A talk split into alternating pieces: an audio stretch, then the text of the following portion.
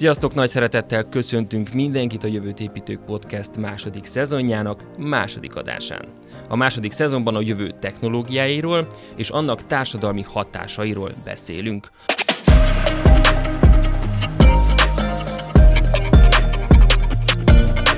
A mostani meghívottunk Barzó Máté, a Nemzeti Közszolgálati Egyetemen a hat tudományi és honvid tisztképző kar katonai logisztika szakán a katonai pénzügyekre specializálódott. Mindemellett a Magyar Agrár és Élettudományi Egyetemen a Gazdaságtudományi Kar pénzügy számvitel szakán első éves. TDK-ját a digitális jegybank pénz felépítéséről, struktúrájáról és bevezetésének lehetséges módjáról, valamint annak hatásairól írta amit most az Országos Tudományos Diák Köri konferenciára fog vinni, gratulálunk.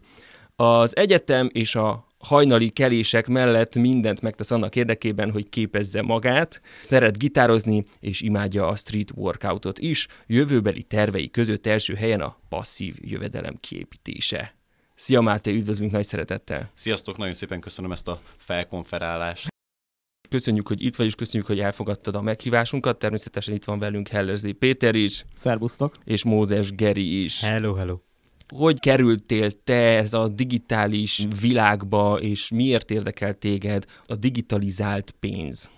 Hát igazából szerintem az első, ami engem megfogott, az még 2019-ben Robert kiyosaki a könyve volt, a uh-huh. Gazdag Papa, Szegény Papa, és ennek kapcsán kerestem olyan lehetőségeket, amelyekkel el tudom érni valahogy a passzív jövedelmet, hmm. és el tudok kezdeni eszközöket felhalmozni. Én 2020 februárjában vettem az első részvényemet, és márciusában vettem először kriptót, ami szerintem akkor az Ethereum volt, és onnantól kezdve pedig elkezdtem magamat folyamatosan fejleszteni, mert rájöttem, hogy igazából még nem értek ebből semmi, csak beletettem a pénzem. És akkor utána eltelt egy két hónap, ameddig pénzt nem tettem bele, csak folyamatosan tanultam, vettem a kurzusokat, néztem a videókat, és akkor így végül folyamatosan eljutottam a kriptónak a legmélyéig, én legalábbis már úgy érzem, és eljutottam a digitális egybankpénzig, eljutottam a DeFi-ig, és Hát szerintem mióta van a Revolut, meg a, ezek az ilyen könnyen hozzáférhető módok, mindenki így kezdő, hogy nem ért hozzá, csak elkezd random dolgokat vásárolgatni. Igen, én is a Revoluton kezdtem, úgyhogy igen. igen. Úgy próbálunk most erről az egészről beszélni, mint hogyha mint hogyha nem értenénk, hogy miről van szó. Köszönöm, menni fog. Valahogy azt vesszük észre, hogy ez, ez most már maradni fog. És velünk lesz a jövőben is, és az elmúlt pár hónapban, pár évben egyre nagyobb a hype-ja. Itt van a, a kriptók, a metaverzumok, az, a, az NFT-k, és próbálunk erről mindenről úgy beszélni, hogy a laikus is megértse, hogy ez honnan indult, miért épült fel, és milyen lehetőségei vannak, oké? Okay? Tehát kezdjük akkor onnan, hogy mi is ez a blokklánc. Oké, és hát a blokklánc lényegében egy blokkokból álló sorozat. Ehhez szerintem fontos megérteni, hogy mi az a blokk, de így digitálisan szerintem tök nehéz, úgyhogy inkább hoznék rá egy példát. Tehát ezelőtt több száz évvel volt egy törzs a Jep-szigeten, és ők ott azt találták ki, hogy mi úgy fogunk egymásnak fizetni, hogy köveket használunk hozzá, ezeket hívták ők ott réjkövetnek. Volt a kicsi fánk alakútól a több tonnás kőig. Középen volt bennük egy lyuk, és ezt használták tranzakciókhoz. És nem azt csinálták, hogy ha én akartam venni egy mókust, akkor én oda mentem hozzád, és odaadtam neked a követ a kezedbe, hanem hogyha én akartam tőled egy mókust, akkor összehívtuk az egész törzset, hmm. mondjuk azt a száz főt, és én előttük adtam át neked a követ, te pedig odaadtad nekem a mókust. Hmm. És uh-huh. ők azt mondták, hogy oké, és mostantól mindenki emlékszik rá, hogy mostantól neked egyel több köved van, nekem pedig egyel több mókusom. Hmm. És hogyha tételezzük fel, nekem nem lett volna kövem, és én úgy akarok neked követ adni, akkor azt mondja a törzs, hogy uh-uh, te ezt nem teheted meg. Te ezt nem teheted meg, mert neked nincsen köved, mert emlékszem rá, hogy múltkor odaadtad Misinek az utolsót, tehát hogyha neked nincsen köved, akkor te ezt valakitől elloptad. Hmm. Uh-huh. Utána pedig lehet megölünk, az más kérdés. De, de az a lényeg, hogy ö, a törzsnek a fejében volt minden egyes tagjának, úgy is hívhatnánk egy megosztott főkönyv. Okay. És uh-huh. a bitcoin ugyanezt viszi tovább, csak már digitálisan, és azt mondja, hogy itt a törzs, itt a törzset a nódok fogják majd megtestesíteni, és itt van több különböző számítógép, mondjuk itt van száz számítógép, és hogyha én akarok neked küldeni pénzt, vagy én akarok tőled venni valamit, akkor összehívom ezt a száz számítógépet, és ők megnézik, hogy én egyáltalán vehetek-e tőled valamit tudok-e neked küldeni egy bitcoint, hogy nekem egyáltalán van-e. És hogyha pedig nekem nincsen, akkor azt mondjuk, hogy én ezt a tranzakciót nem csinálhatom meg. És ezek a számítógépek ezt a hitelesítési folyamatot teszik bele lényegében a blokkokba. Oké. Okay. Milyen adatokat tartalmaznak a blokkok? A blokkok ö, tranzakciókat tartalmaznak, és ezek a tranzakciók tartalmazzák azt, hogy ki küldött, micsodát, kinek és mikor.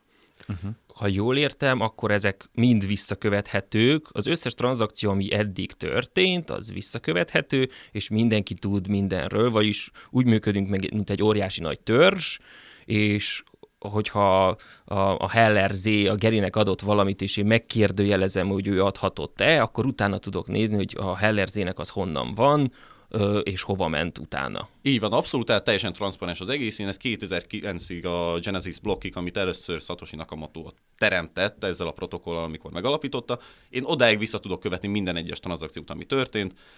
Ja, és ezt nem is lehet megváltoztatni visszamenőleg. Uh-huh. Tehát az nem lehet, hogy a 2010-es tranzakciót én megváltoztatom, hanem ez onnantól kezdve, mire láncról beszélünk, uh-huh. minden lánc az előzőhöz kapcsolódik. És hogyha én megváltoztatom a 2010-es blokkot, akkor utána lévő több száz, több ezer blokk, az ott meg fog változni. Ez pedig hát nem történhet meg. Jó, de ha meg, hacker meg... lennék, akkor, akkor mondjuk azt csinálnám, hogy a három nappal, ez, vagy az egy nappal ezelőtt itt, vagy az egy órával ezelőtt itt, ami, ami még szintén tudok csalni, tehát, hogy nem biztos, hogy egyből nagyot kell álmodni, mondjuk hmm. három évvel ezelőtti blokkot változtatom meg, hanem csak az egy órával ezelőtt itt, akkor azzal mi a helyzet? Az... Várj, várj, meg lehet, vagy nem lehet megváltoztatni? Úgy meg lehet változtatni, hogyha a törzs beleegyezik. Aha. Tehát, hogyha a törzsnek az 51%-a azt mondja, hogy ez a tranzakció, ez legitim, akkor ez meg fog történni. Uh-huh. Hogyha a törzsnek csak a 49%-a mondja azt, akkor ez nem fog megtörténni. Hm. Azon gondolkodom, hogy alapvetően ezek az internetes zsarolásoknál mindig a, mostanában bitcoinban kérik a, az utalás, de hogyha ez ennyire lekövethető, akkor, akkor miért ez a miért ezt használják a bűnözők, hogyha tényleg minden ilyen információ megvan, hogy kitől hova megy, és nem csak valahol, hanem mindenkinek megvan ez az infója. Igazából ez még 2010-es évek környékén azért kérték ebbe, mert tényleg azt gondolták, hogy ez egyáltalán nem lekövethető közben. Úgy tűnik, hogy ez majd visszakövethető lesz, mivel transzparens az egész, csak egy olyan programot kell kitalálni hozzá, ami által meg tudjuk találni az embereket. De a bitcoin, az sokan azt mondják, hogy anonim, pedig nem, mert pseudonim, ami azt jelenti, hogy ez egy fél anonim rendszer. Hm. Tehát én nem tudom, hogy én csak annyit tudok a blokkokból, hogy egy-egy-egy küldött egy bitcoin 2-2-2-nek. Uh-huh. Azt nem tudom, ki az, kicsoda az az egy-egy, nem tudom kicsoda az a 2-2, de azt uh-huh. tudom, hogy egy-egy küldött egy bitcoin 2-2-2-nek. És azt is tudjuk, hogy az egy-egynek honnan van az a bitcoin. Így van, tehát azt is tudom, hogy ő honnan szerezte, és azt is tudom, hogy 2-2 utána hova fogja ezt elküldeni. És hogyha tételezzük felül ezt majd szeretné a bankszámlájára kivenni, vagy az egy-egy-egy egyszer ugye valahogy kellett egy bitcoin szereznie, Igen. tehát akkor ő beutalt valahova, még fiat pénzt, hogy utána... Vagy ezt, kibányázta. Vagy kibányázta, Hoppá. akár. Igen, Erre ez, majd is, ez, is benne később, van, igen. ez is benne van. De hogyha valamilyen szinten ő ezt mondjuk egy fiat pénzzel összekapcsolja a bankkártyájával, egy decentralizált váltóval, akkor ő onnantól kezdve teljesen visszakövethető. Oké. Okay. Uh-huh. Tehát... A, annyit, annyit tennék csak hozzá, hogy a fiat pénz az a, az a deviza, tehát az a huf, euró, dollár. Van, csak hogyha van. valaki nem... Nem az nem, autó. Ne, igen, nem az Igen, tehát hogy... berakod az automatába a fiat. Egy fiat unót, igen, bedobsz. Oké, okay. van egy törzsi rendszer, leegyszerűsítve minden átlátható, és a tranzakciók mennek előre-hátra, vissza tudom követni, hogy mi, mikor történt, és honnan, hova. Ö, miért alakult meg ez az egész dolog? Milyen problémára hoz ez megoldást? A Bitcoinnak a white paper 2008-ban lett publikálva, és 2009-ben indult el. Azért 2008-ban publikálták, vagy publikálta ezt Satoshi Nakamoto, mert 2008-ban indult el a gazdasági világválság, hmm. és akkor megrendült a hit és a bizalom a bankrendszerben, a normál hagyományos pénzügyi bankrendszerben.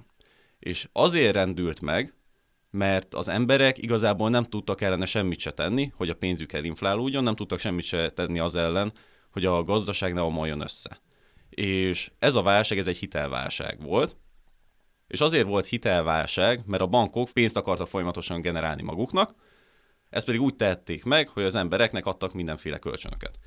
És ezt úgy tehették meg, hogy nekik van egy pénzteremtési funkciójuk a kereskedelmi bankoknak. Ezt úgy kell elképzelni, hogy a mostani bankrendszer az kétszintű, van a jegybank legfelül, és vannak a kereskedelmi bankok alatta. Igazából a rendszerben háromféle pénz található. Van a készpénz, amit a jegybank bocsát ki, és mindenki számára hozzáférhető, ezt mindenki ismeri. Aztán van az a pénz, ami ott van a számlánkon, az OTP Junioron nekem, és ott látok rajta egy összeget, na az viszont számlapénz, a mögött nem közvetlenül a jegybank áll, azt nekem az OTP generálta le. Oké. Okay. Tehát innentől kezdve lényegében az ott egy, egy kamu pénz, és még van egy harmadik féle pénz, a jegybankpénz, amit a jegybank bocsát ki, és adja oda a kereskedelmi bankoknak, akik erre a jegybank pénzre tudnak majd hitelezni számlapénzt. Én soha az életemben nem fogok látni ö, digitálisan jegybankpénzt, ami a lényegében az igazi pénz, vagy lehet, Ha hogy majd a későbbiekben. Lesz egy bankod. Hogy kivéve, hogyha lesz egy bankom, ak- akkor mondjuk láthatok.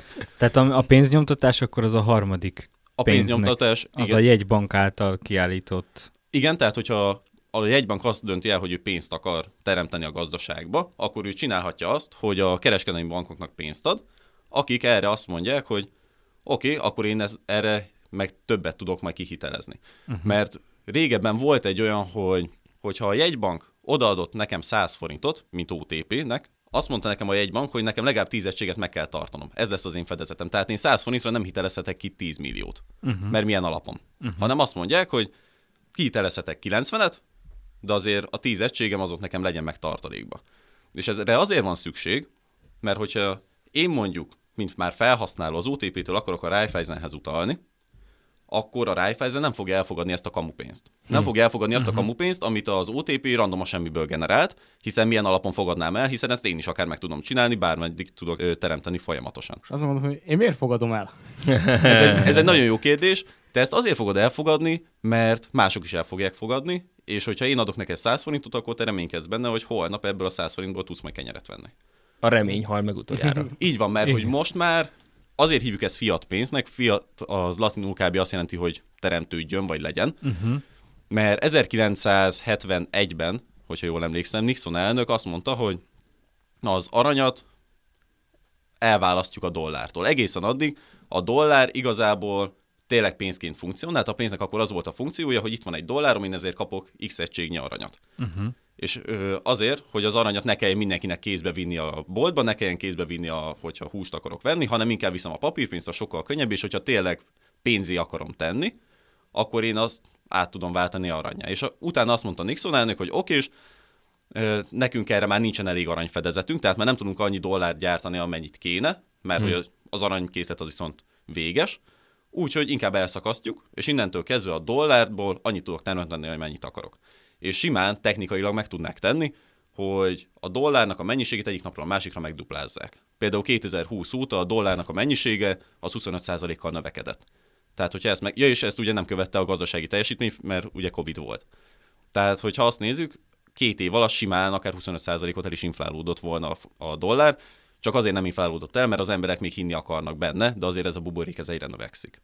Hát igen, már mostani inflációból is látszik, hogy azért, azért izgalmas, izgalmas idő elé nézünk. Oké, okay. azt mondtad, hogy a, a, a- fiat pénz akkor volt a, az aranyhoz ö, hozzátéve. Az akkor még nem fiat volt, akkor még nem fiat az, volt, hanem az még csak pénz volt, az még, igen. a, a pénz hozzá volt az aranyhoz, aztán leválasztották erről az egészről, de hogyha most én jól értem, akkor a blokkláncon belül például a, a bitcoin az úgy van jelen, mint az arany. Körülbelül, életben. igen, ezért is szokták ezt digitális aranynak hívni, okay. mert hogy véges a készlete. És emiatt a bitcoin protokoll az úgy van megírva, hogy az utolsó bitcoin az 2140-ben lesz majd kibányászva, Uh-huh. és összesen 21 millió bitcoin lesz a világon. Se több, se kevesebb. Így van megírva a protokoll, ezen nem lehet változtatni. És emiatt az emberek erre úgy tudnak tekinteni, mint egy digitális aranyra, hiszen az aranynak is véges a készlete, abból mondjuk nem tudjuk, hogy pontosan mennyi van, de azért nagyjából meg tudjuk becsülni. Viszont azért az aranyat venni az sokkal nehezebb, sokkal nehezebb tárolni, és az embereknek sokkal kevésbé van rálátása, az arany inkább a nagyoknak a játéka lett. És amikor bejött a bitcoin, akkor először még csak programozók elkezdték ezt bányászni, ami lényegében azt jelenti, hogy a tranzakciókat validálták, ők lettek a törzsnek a tagjai, és minél többen lettek, annál inkább ez elfogadott lett. És most már ott járunk, hogy vannak intézményi befektetők, már vannak országok, akik azt mondják, hogy hát, hogyha nem is a nagy százalékát a portfóliumnak, de azért biztosan biztos egy százalékot a portfóliumnak bitcoinba teszek, mert tök jó lesz, hogyha bejön. Uh-huh. Nyilván ott van még mellette az arany, ott vannak még mellette a kötvények, ott vannak még mellette a részvények is mondjuk egy cégnél, de azért bitcoinba is beleteszek egy kicsit, mert nem tartom teljesen hülyeségnek, és hogyha bejön, akkor az nagyon jó lesz. Fedezetnek sem utolsó, hiszen fundamentálisan az érték az ott van mögötte. Uh-huh. Ott van az, hogy véges a készlet, ott van az, hogy transzparens, ott van az, hogy itt nem kell az emberi hülyeséggel számolni, itt nem kell az, arra számolni, hogy egyik napról a másikra megduplázom a készletet, hiszen egy matematikai protokoll szabályozza ezt az egészet. És hogyha még megnézik azt, hogy most körülbelül mennyi a felhasználója a bitcoinnak, akkor még nagyon az elején járunk. És hogyha ez a szám akár csak duplázódik, akkor ott tartunk, hogy az 1%-ból lett 2%, és azért egy duplázás a pénzügyi világban az, az nagyon jó. Uh-huh. De ennél akár sokkal nagyobb hozamokat is el lehet érni a kriptó világában, de az már egy másik történet. Plusz hm. még szerintem az is egy fontos dolog, hogy ugye nem centralizált, hanem decentralizált maga a, a, a blokklánc. Így van, így van. Tehát nem, egy, nem arra kell számítanom, hogy akkor a jegybank majd megoldja helyettem, hanem az van, hogy ott van a törzs, és én ott tudok számítani a törzsre. És azáltal, hogy decentralizált, sokkal inkább elkerülhető egy 2008-as pénzügyi válság például. Uh-huh. Egy kicsit mesélnél arról, hogy mi a decentralizált, tehát hogy mit jelent az, hogy valami decentralizált? Persze, persze. Tehát a centralizáltság például Magyarországon egy alapvetően centralizált pénzügyi rendszer működik. A jegybank, a Magyar Nemzeti Bank szabja meg az alapkamatot, ő hozza a monetáris politikai döntéseket, ott van még persze mellette a maga az állam, aki a fiskális politikai döntéseket hozza, viszont azért a Magyar Nemzeti Bank, akiben centralizálódik maga a pénzügyi világ Magyarországon. Ott vannak még a kereskedelmi bankok, ők viszont már igazából a hatásait szenvedik el, vagy pedig örülnek annak, amit a Magyar Nemzeti Bank hoz, de ő a fő döntéshozó. Itt a bitcoinnál van egy matematikai protokoll, és ez a matematikai protokoll segít nekem abban, hogy a törzsnek a tagjai közt szétosszam a felelősséget. Hm. Hogyha például itt most Magyarországon az alakamatot növekszik, akkor tudjuk, hogy ezt a Magyar Nemzeti Bank növelte meg. Hogyha megtámadnak egy, nem tudom, az OTP-nek az egyik szerverét, akkor eléggé könnyű belülni, hogy hogyan kell onnan pénzt levenni, mert hogyha azt sikerül meghekkelnem, akkor onnan már biztosan jönni fog. Na már most a bitcoinnál, mivel egy megosztott főkönyvi rendszerről beszélünk, egy decentralizált főkönyvi rendszerről, ezt így nem lehet belülni. Nem tudjuk, hogy kik a törzs tagjai például, nem tudjuk azt, hogy hol vannak, azt be tudjuk lőni, hogy hányan vannak, de ez a szám pedig folyamatosan változik. És, és nem lehet egyszerre mindenkit meghekkelni. Nem lehet egyszerre mindenkit meghekkelni. Volt ez, a, hogy legalább az 51%-a kell, hogy még régebben, mondjuk 2010-ben, 2011-ben ezt az 51%-os támadást meg lehetett volna tenni. Ez az 51%-os támadás lényegében azt jelenti, hogy ott vannak százan a törzsbe, akkor én még hozok mellé 101-et. Uh-huh. És akkor ott vagyunk 201-en, abból 101 az enyém. Tehát no, jelen uh-huh. pillanatban a 2021-es adat az az, hogy 106 millió embernek van bitcoinja nagyjából. Igen. Ami azt jelenti, hogy kéne még 106 és 1 millió ember, aki együtt dolgozik azon, hogy az egész rendszert meghekkeljék nagyjából. Ö, amúgy nem teljesen, mert akinek van bitcoin, az viszont nem feltétlenül egy nót, tehát ő nem feltétlenül validál tranzakciókat. Tehát nekem például lehet úgy bitcoinom, hogy én nem akarom azt, hogy közben hozzájáruljak ezeknek a tranzakcióknak a végbe meneteléhez, lényegében a bányászathoz. Oké. Okay. Tehát, hogy akkor itt vannak olyanok, akiknél felugrik az ablak, hogy jóvá hagyom -e ezt a tranzakciót, vagy ezt hogy kell elképzelni? Ez folyamatosan a... dolgozik a gép azon, hogy Így. jóvá hagyjon tranzakciókat. Itt folyamatosan dolgozik, tehát a nekem ott van a kis laptopom, mondjuk most már azzal nem érdemes, de tételezzük fel, tehát ott van a kis laptopom, ráteszem a programot, elindítom, és ő onnantól kezdve dolgozik, ő onnantól kezdve hasheket keres. Ez a hash lényegében egy kód. A második világháború környékén találták ezt ki, azért, hogy az üzenetküldés az minél biztonságosabb uh-huh. lehessen, és akkor találtak ki egy egyirányú titkosítást. Tehát uh-huh. ez nem olyan, hogy mondjuk még talán Cézár csinálta azt, hogy küldök egy üzenetet, de az ABC-ben eltolok mindegyik betűt hárommal jobbra. Uh-huh. Tehát ő ezt a titkosítást csinálta, viszont ez könnyű feloldani, mert visszatolom hárommal. Viszont a Bitcoin egy olyan titkosítást használ, a SHA-256-ot, ami azt mondja, hogy ez csak az egyik irányban működik. Tehát itt visszafejteni nem fogom tudni. Hm. Tehát ezáltal olyan titkos, hogy nagyon. Tehát, hogy odafele is, tehát, hogy odafele kiad egy hash számot, ha jól értem. Így van. És visszafele, hogyha ugyanazt a hash számot írom be, akkor nem ugyanazt fogja visszadni, amiből jött? Nem fogja tudni visszafejteni neked a rendszer. Uh-huh. Tehát, hogyha, mert ez úgy van, hogy itt mindentől változik az egész. Tehát, hogyha beírom azt, hogy Máté, Uh-huh. akkor abból kiad egy 256 bites kódot.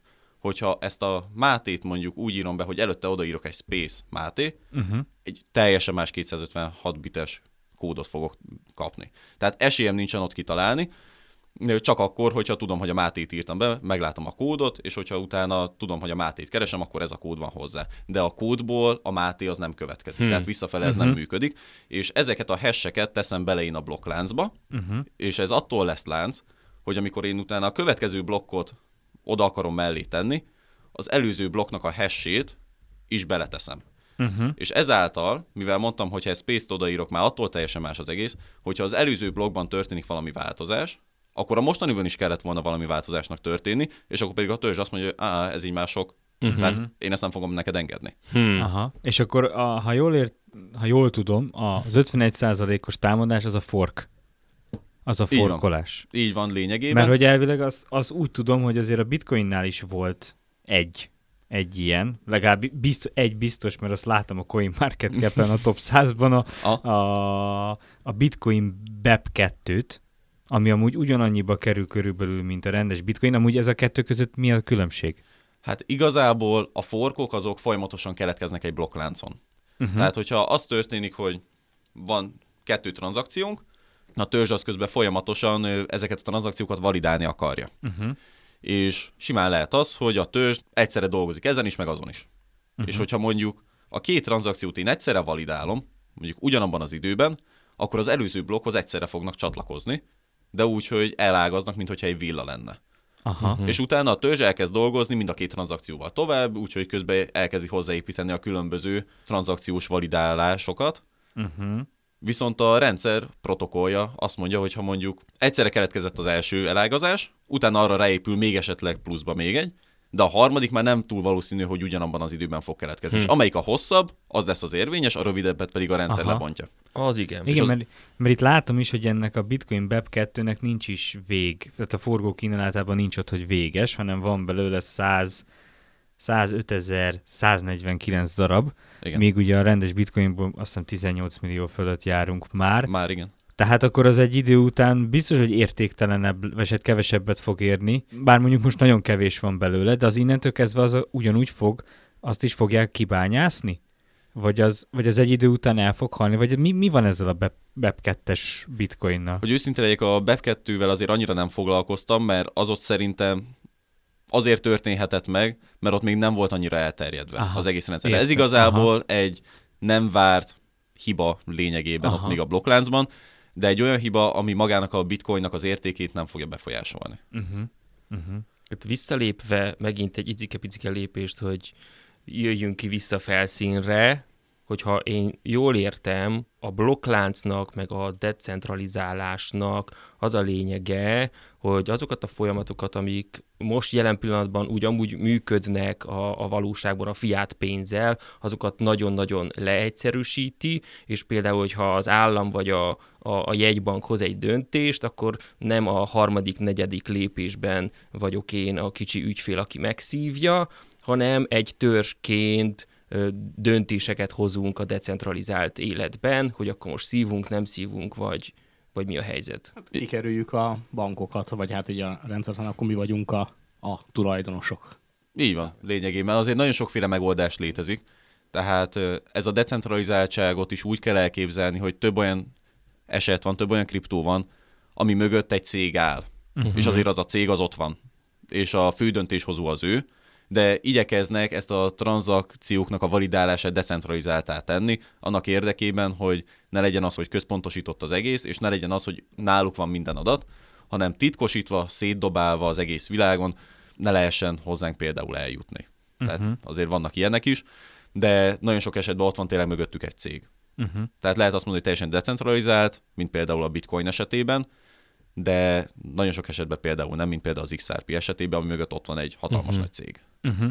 Oké, okay. és akkor mikor ezek a számítások például a laptopodon, amit már nem érdemes használni, mert sokkal erősebb gépek kellenek ehhez, hogy ezek a számítások, ez maga a bányászat, és azért versengenek, hogy ki az, aki a következő blokkot beleteszi a láncba, és hogyha az, az sikerül, akkor ő azért kap öm, egy, egy, egy blokkjutalmat. Így van lényegében, és azért hívják még tényleg bányászatnak, mert olyan, mintha aranyat bányászni, hogy az aranyat nagyon nehéz kibányászni, viszont hogyha felhozom a felszínre, akkor nagyon egyszerű, hogy jé, ez tényleg arany. Uh-huh.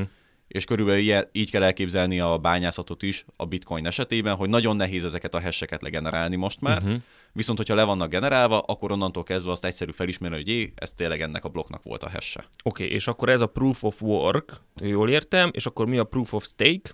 A proof of stake ott azt csinálja, hogy én ott nem a számítógépem kapacitását adom bérbe, hanem azt mondom, hogy mondjuk egy millió forintot akarnék számítógépbe fektetni, hogy utána én ezzel tudjak bányászni, viszont ez a proof of stake mechanizmus azt mondja, hogy ez azért kicsit környezetszennyező, legyen az, hogy te ezt az egy millió forintot inkább csak beteszed egy nagy közösbe, uh-huh. és, a, és te is beteszed mondjuk egy millió forintot ebbe a közösbe. És a rendszer azt mondja, hogy jó, mind a ketten betettünk 1 millió, 1 millió forintot, akkor 50-50 százalék az esélyünk arra, hogy a rendszer minket választ ki, hogy majd mi validálhatjuk. Okay. És hogyha a rendszer nem akarja direkt megnehezíteni például ezt a tranzakcióknak a lehesselését, mint például a bitcoin esetében most már szándékosan megnehezíti, uh-huh. akkor igazából ezt a laptopommal is simán meg tudom csinálni. És innentől kezdve a tőkém az nem a számítógépben fog állni, hanem csak ott fog bent állni pénz formájában, és hogyha nem engem választ ki a rendszer, akkor én azt visszakapom, hogyha pedig engem választ ki, akkor az még benn marad, legenerálom a hash hogyha legeneráltam, akkor ezzel lényegében felhoztam az aranyat bányából, és mindenki azt mondja, hogy jé, ez a hash, ez tényleg az a hash, uh-huh. akkor kapok egy kis jutalmat, és visszakapom a jutalommal együtt a pénzem. Oké. Okay. Tehát akkor, hogyha jól értem, akkor ugyanaz csinálja mind a kettő, a Proof of Work és Proof of Stake is, tehát van egy program, ami számítási kapacitással bír, és feloldja a hasheket, vagy megtalálja a hash csak a Proof of Work az versenyezteti egymást, a Proof of Stake-nél meg nincs ez a versengés, hanem ott inkább ilyen konszenzus alapú döntéshozás van, és akkor ott mindenki kap jutalmat, attól függ, hogy mekkora szelete van a tortában. Így van, így van. Viszont azért rájöttek, hogy ez sem feltétlenül teljesen egyenjogúságra megy, Aha. mert hogyha minél nagyobb tőkével szállsz be, annál nagyobb az esély, hogy te kapsz majd jutalmat. Hogyha minél uh-huh. nagyobb az esély, hogy te kapsz jutalmat, akkor neked még több pénzed lesz, tehát még több pénzed tudsz majd visszaszállni. Akkor megint te fogod még több jutalmat kapni. Tehát rájöttek, hogy ez nem feltétlenül még a legjobb megoldás, uh-huh. de dolgoznak rajta, és ez már egy jobb megoldás lehet, mint például a Proof of Work. Aha. Itt még mondtál, hogy a Proof of Work egy kicsit még visszamennék, hogy 2001-40-re ugye van jósolva ez, hogy ki lesz bányászva a 21 milliómodik bitcoin. Mi lesz, hogyha bejönnek a kvantum számítógépek? Fog ez gyorsítani ezen, hogy mondjuk egy 40 évet, tehát 2100-ra mondjuk, most csak mondtam valamit, vagy ez nem fogja befolyásolni, mert mert akkor annyival nehezebb lesz mondjuk bányászni, hogy, hogy ez meglegye, meg, megtartsa ezt a 2040 et Sokan azért félnek a kvantum számítógépektől, ezért már több olyan projekt van, ami azon dolgozik, hogy a kvantum számítógépekkel se lehessen meggyorsítani ezeknek Aha. a blokkoknak a legenerálását, és sokan arra építenek, hogyha ezek a megoldások megszületnek, akkor ezt majd akár a bitcoinba is be lehet építeni. Uh-huh. Én még pontosan nem tudom, hogy ha a kvantum számítógépek bejönnek, egyrészt azt akkor bitcoinnak a meghekkelésére akarnák-e majd fordítani, vagy a tranzakcióknak a gyorsabb véghezvitelére.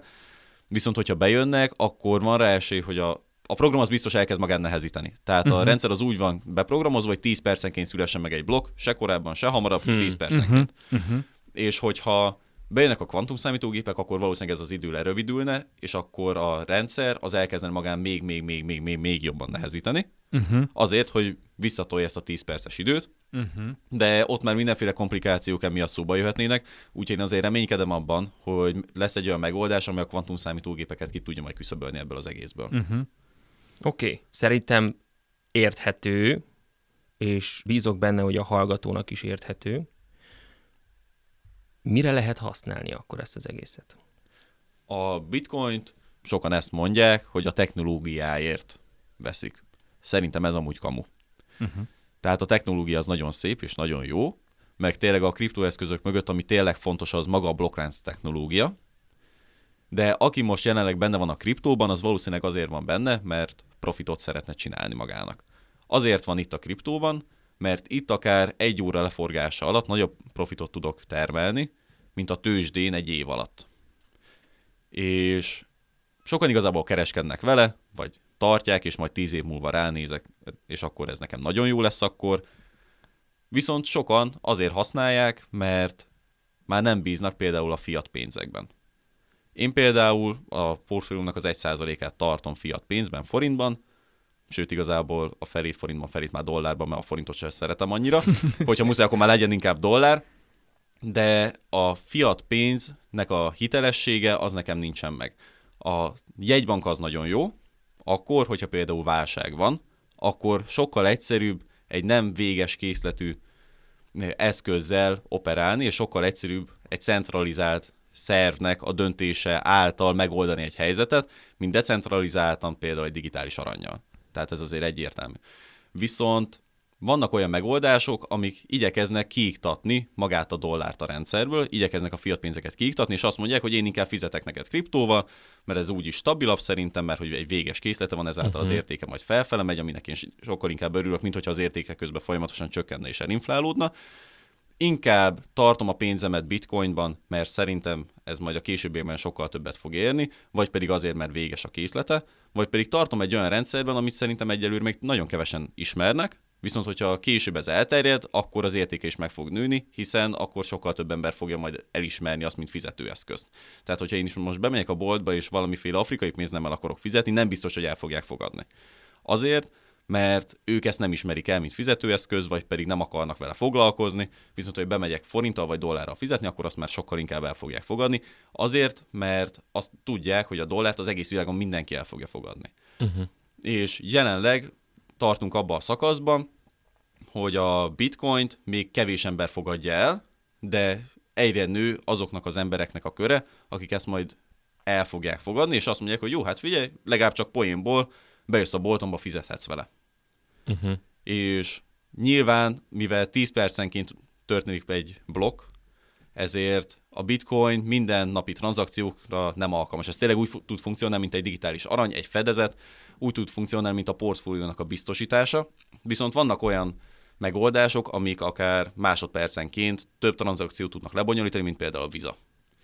Vannak uh-huh. olyan megoldások, amik sokkal biztonságosabban le tudják bonyolítani azokat a tranzakciókat, vannak olyan megoldások, amik emellett még ugyanúgy a pseudonimitást is tudják biztosítani, tehát nem feltétlenül van mindenkinek köze ahhoz, hogy én, mint Barzó Máté, mit vettem a kis közértben. Uh-huh.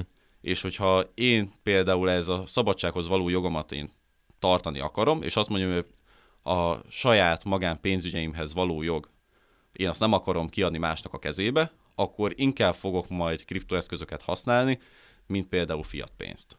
Még okay. hallottuk, hogy Amerikában volt, hogy valaki pizzát vett bitcoinon? Tehát, hogy most átszámol nem tudom hány milliárd. Igen, igen, és ez, hogy az... az például egy magyar csávó volt amúgy. Egy, egy magyar csávó vette, most meg nem mondom, hogy talán tízezer bitcoinért, bár nem akarok hülyeséget mondani. Kettő pizzát vett sajnos. Amúgy kettő, kettő pizzát vett, és amúgy... Éhes volt. és legjobb tudomásom szerint amúgy utána a futár amikor megnőtt a bitcoinnak az értéke, körbeutazta a világot, de már neki sincsen meg a bitcoin. Uh-huh. Szegények. Szegény. tehát, hogy, tehát, ha jól értem, akkor a maga a bitcoinnak a blokklánca, mint technológia, az úgy annyira nem fejleszthető. Már tovább. Vagy, vagy hogy lehet még, lehet gyorsítani a bitcoinnak a tranzakcióját, és olcsóbbá tenni, vagy meg mi van a környezetbarát dolgokkal, meg ezeket. Tehát mennyire fejleszthető a bitcoinnak a blokklánca? A bitcoin az fejleszthető, viszont eléggé lassan. Uh-huh. Tehát 2009-ben nem olyan volt, mint most. Azóta már rájöttek, hogy egyre több ember akarja használni, tehát nagyon kevés tranzakció fér bele egy blokkba, tehát megnagyították ezt a blokkot. Uh-huh. És hogyha akarják... Bármit is jelentsen ez. ez, ez igazából azt jelenti, hogy több, több tranzakció tud megtörténni 10 percenként. Uh-huh. Aha. Tehát eddig mondjuk egy, most már mondjuk kettő vagy három. Uh-huh. És akkor ez is sokkal pörgősebb tud lenni. Uh-huh. Mert rájöttek, hogy erre van igény. Uh-huh. És én mondjuk azt nem tudom elképzelni, hogy átálljon maga a bitcoin a proof of stake-re. Szerintem ők maradni fognak a proof of work-nél, mert ez a kriptoeszköz. Viszont elméletileg van rá lehetőség, hogy amit a törzs akar, az megtörténhet. Uh-huh. Többször is uh, több számban beszélsz, hogy uh, akarják, vagy fejlesztik, hogy azt akkor így kik fejlesztik, vagy így a bitcoinnál kik azok a csapat, aki tud ezen változtatni, vagy ez... Mert hogy mondtad, hogy van amelyik, van olyan kripto, aki mögött egy cég áll, itt, hogy van, aki a bitcoin mögött áll? Hát a bitcoin mögött nincsen konkrétan egy cég. Ez volt az első.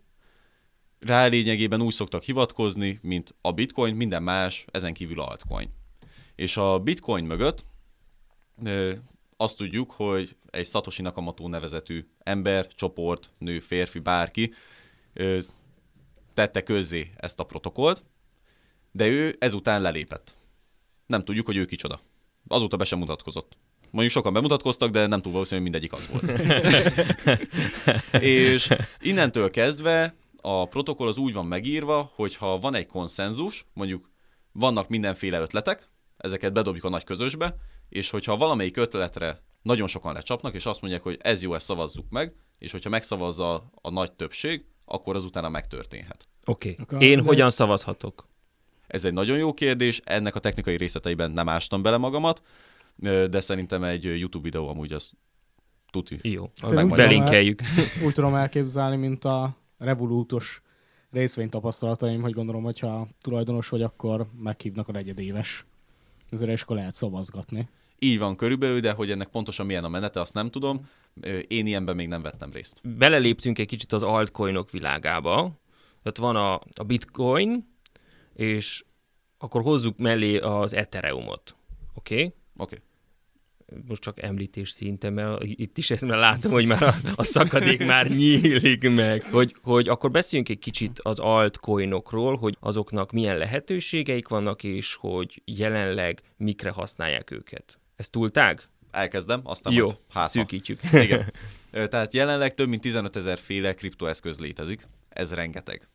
Most már nekem is van egy, amúgy pont az előző héten csináltam egyet. Túl sok értéket én mondjuk nem adtam hozzá. Tehát bárki csinálhat a világon bármikor, bármiféle kriptót. Okay. Viszont ennek a 15 ezernek szerintem mondjuk a 90% a kuka, uh-huh. maradott 10%-a, amik mögött tényleg valamiféle ötlet áll.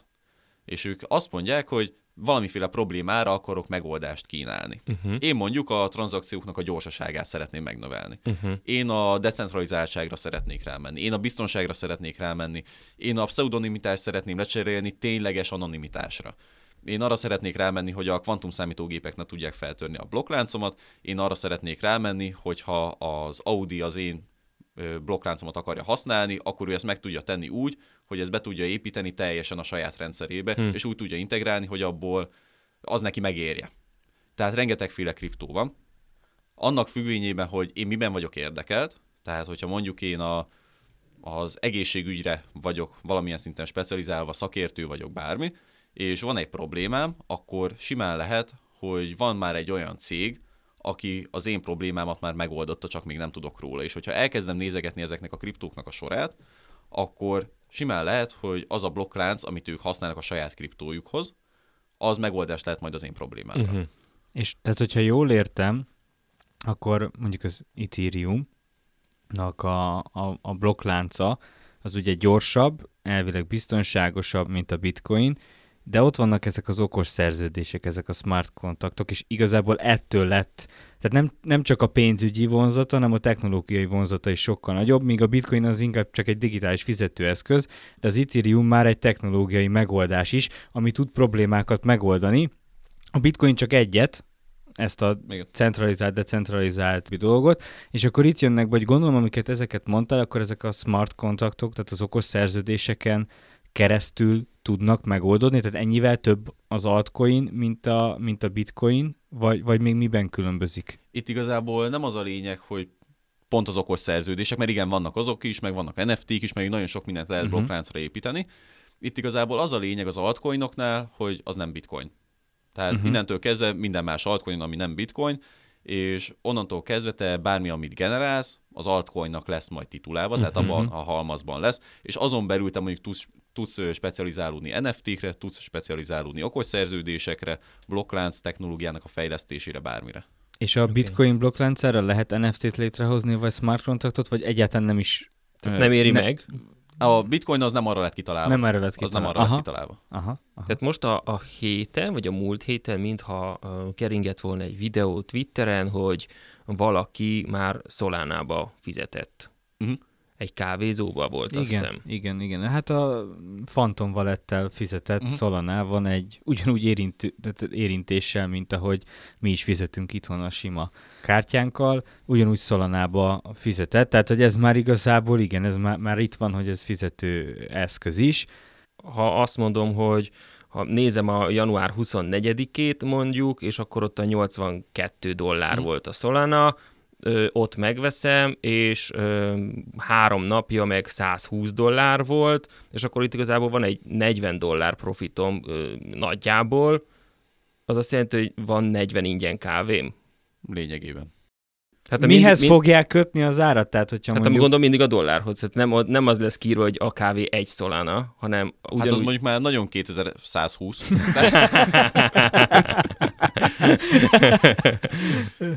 Igen, ja, hogy az dollárból lesz kírva, és az ennyi Ja. szolana éppen. De, de mondjuk, hogyha igen, hogyha november, novemberben ö, vettem volna szolánát, amikor nem tudom, 200 Hm. volt.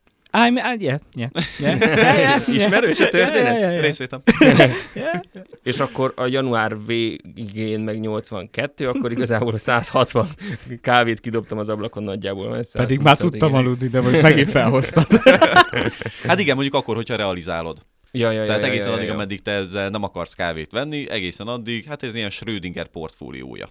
Tehát addig, Ez vagy van az 40 adási kávét, cím. vagy nem. Ah, ez, ez jó, ez jó, ez jó. Oké, jó. oké.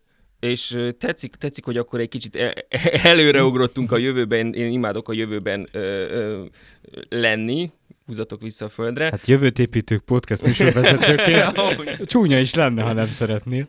Oké, ö, nézzük meg egy kicsit azt, hogy hogyan látod te, és hogyan látjuk mi azt, hogy mifele megy ez a világ. Tehát mi lesz a, a use case-je, mire lesz használható lesz ez hosszú távon, és merre halad ez az egész blokklánc világ?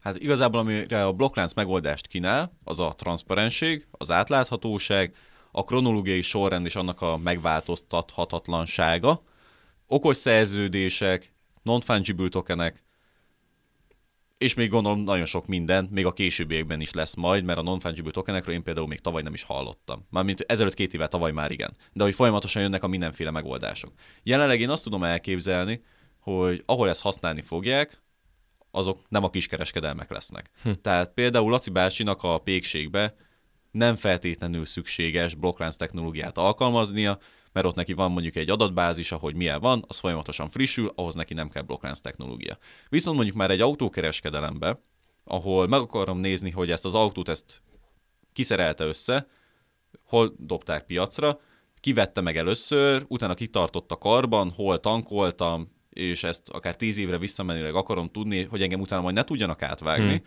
Uh-huh. ott már mondjuk van rá esély. Tehát, hogy ne tudja visszapörgetni az órát a jó magyar ember. Hát például, igen, tehát, tehát mondjuk erre egészségügyi adatokra. Vagy vissza tudja törgetni, csak az benne van a blokkláncban. Már az is akkor benne lesz a blokkláncban. Igen. Vagy hát látom azt, hogy amit látok a szememmel, az autón, az nem feltétlenül a valós érték, és akkor Mhm. ott mondjuk elkezdhetek gyanakodni. Uh-huh. És például a biztonság szempontból, tehát hogy mondjuk a, a személyi adatainkat fölvihetjük blokkláncra, és az ott biztonságos. Tehát mondjuk egy személyi igazolvány, az mondjuk fölmegy a blokkláncra, és akkor mindenkinek ott lesz fönn a személyi azonossága. Látsz ilyesmi use case-t ebben a... Persze, teljesen. Sőt, nem csak én látok rá, hanem már az Európai Unió is lát rá. Uh-huh. Tavaly nyáron, tudtom, talán június környékén dobták ki azt az ötletüket, hogy legyen egy uniós digitális pénztárca. Aha. És ők ezt arra találták ki, hogy egyrészt az eurót, mint egy digitális egybankpénz, kidobják a piacra, mint egy stablecoin, tehát ott lesz a kriptoeszköz, ami pontosan annyit ér, mint egy euró, és, ez a, és ezt az eurót én egy digitális pénztárcában tudom majd tárolni, viszont ez a digitális pénztárca nem csak arra lesz jó, hogy én ebben eurót tudok tárolni, hanem arra is jó lesz, hogy én ide majd fel tudom tölteni a személyimet, a lakcímkártyámat, a jogosítványomat, és Európai Uniós szinten egy olyan rendszert akarnak majd kialakítani, mint például itt Magyarországon az ügyfélkapu. Uh-huh. Reméljük azért annál jobbat, de... Hát reméljük jobban, de hogy, de hogy jelenleg az ügyfélkapu az csak Magyarországon működik, és én Aha. mondjuk elmegyek Portugáliába, én ott már semmit nem tudok csinálni az uh-huh. ügyfélkapus dolgaimmal.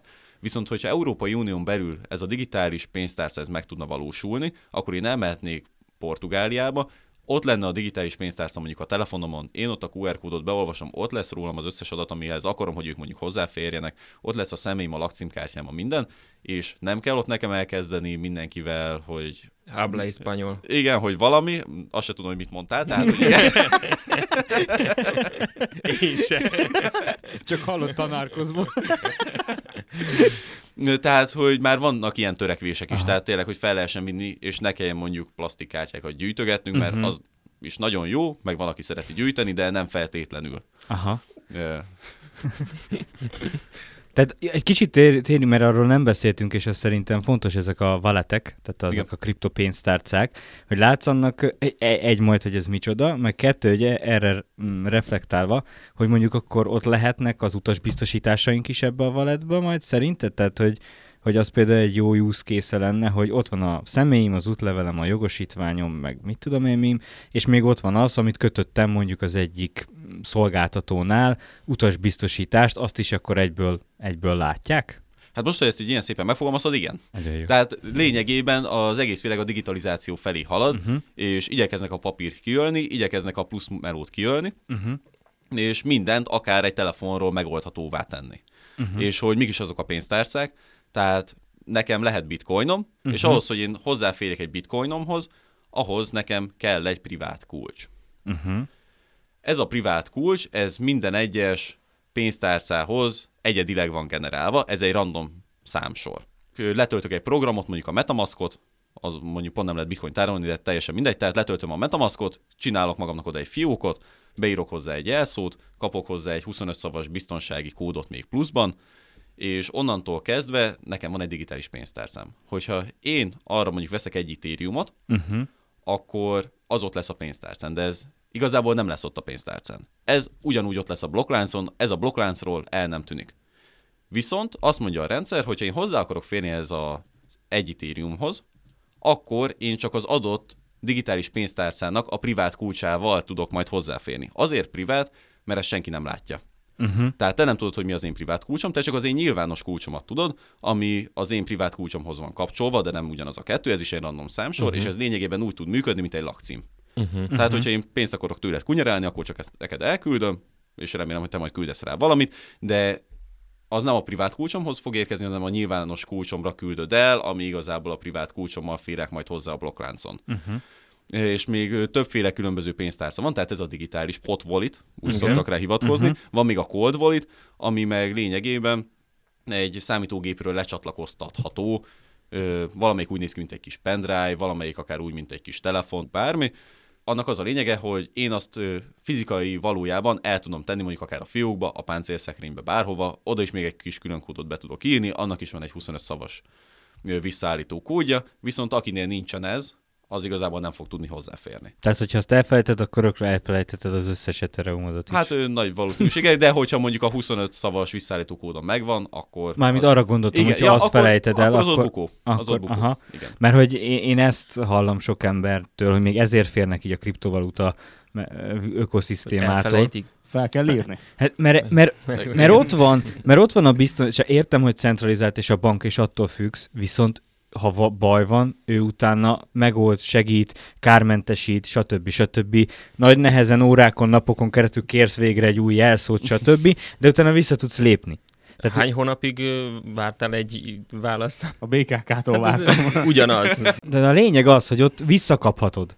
Ott van egy esély. Itt viszont, ha ezt elfelejted, tehát itt teljesen a felelősség rajtad van, Végre. ami végre viszont ez még egyelőre az embereknek szerintem inkább rémisztő, mint jó, mert hogy tudja azt, hogy meg e- valamit elcseszek, akkor, akkor Az vége van. cseszve. Igen, az, az tehát, elég, hogy ez... tehát mondjuk nagymamának nem feltétlenül ajánlanám, hogy akkor most ő kezdjen el belemenni a DeFi-ba, Mhm. uh-huh. mert nagy valószínűsége az ott neki sok lenne, tehát ő inkább örül annak, hogy tényleg van egy ügyfélszolgálat, és hogy minden hónapban lefonnak neki egy kis plusz költséget, de cserébe akkor ő tényleg hozzá tud férni a pénzéhez, hogyha esetleg csődbe megy a bank, még akkor is ő ott biztosítva van, uh-huh. tehát ő ennek ott örül.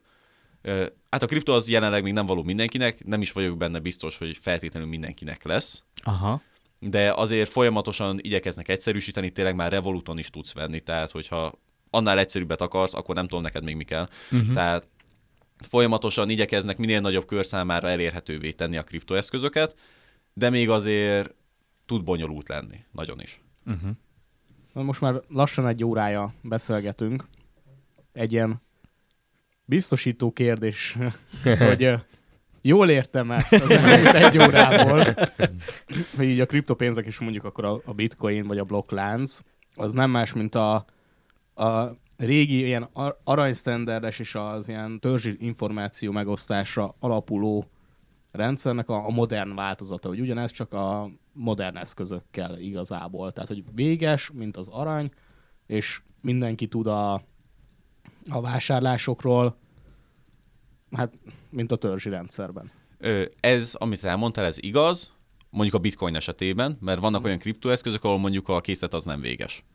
Vannak Jó, olyanok... ak- Akkor értem a bitcoint. A bitcoin érted? De és igen, és akkor utána még hozzá lehet csatlakoztatni az Ethereumot, meg a másik 15 ezeret, hogyha akarod, így egyesével, de hogy ez az alapja az egésznek, és minden, mindegyik másik kriptoeszköz igazából ennek egy kicsit átformálása.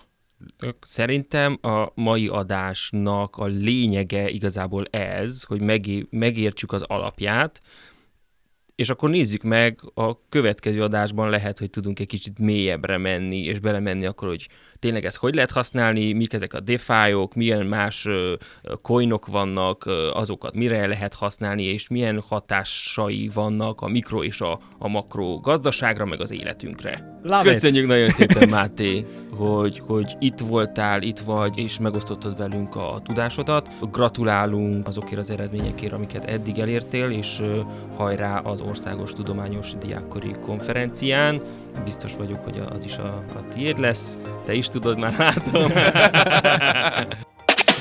És akkor köszönjük szépen a, a kedves hallgatóknak, hogy velünk voltatok.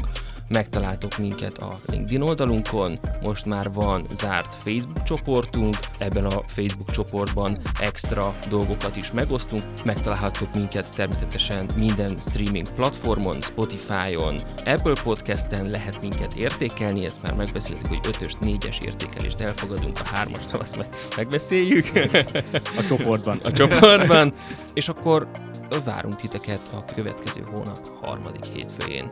Köszönöm szépen, hogy itt voltatok, itt volt velünk Mózes Geri, Sziasztok! Hellerzé Péter, Szerbusztok! Barzó Máté, Sziasztok! és én Szabó Tamás Tavken vagyok. Sziasztok!